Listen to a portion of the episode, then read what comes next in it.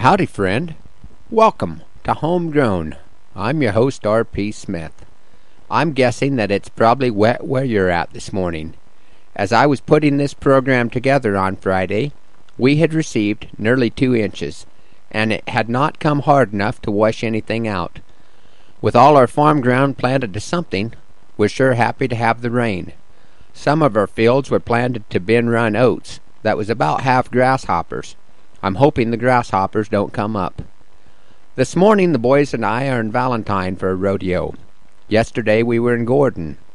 I want to say a special thank you to all the friends and relatives that have hosted us rodeo bums this spring.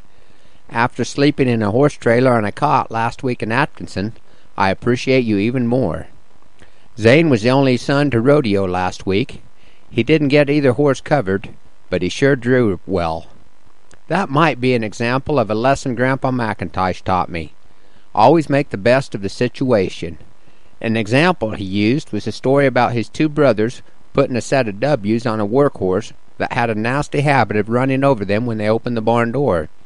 The W's didn't have any effect on that horse until he hit the end of the forty foot rope. He had up a pretty good head of steam, and he came over backwards fairly fast. The horse wasn't moving, and the boys thought they'd killed it. Upon closer examination they noticed it was still breathing, and seizing the moment, Jim said to Clyde, While he's down, we'd just as well trim his feet. For this Memorial Day, I'd like to do a poem that I wrote in memory of Grandpa, that I have titled, He Laughed. He was part of my first memory. In my mind's eye I can still see that clod dropped in the wet concrete the sound it made that sure was neat. Grandpa, why do ducks have rubber feet? And he laughed. An old door lock and a wooden block, with a knob and a spring, it could be anything. And hours were spent a few feet back from the wet cement. And he laughed.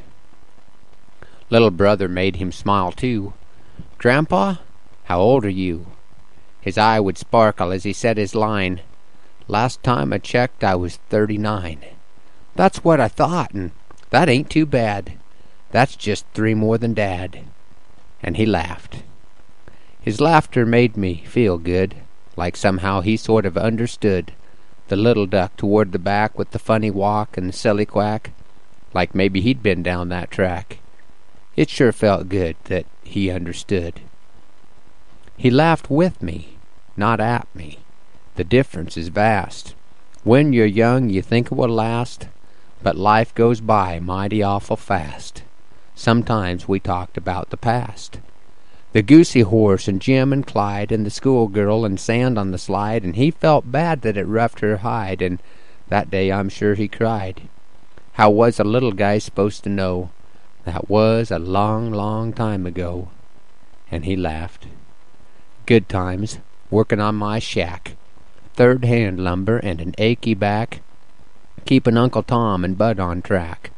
On the job training with a few simple rules. Do your best work and take care of your tools. I was young and he was old. There were things I needed told, and we laughed. How's things going on the place? And he would listen as I'd retrace details of the latest mess. Things would come into focus, I guess. My troubles weren't that big a deal, but every pig has got to squeal. And he would listen, and we laughed.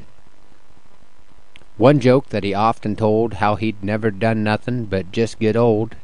I'd wait for the end while holdin' my hat.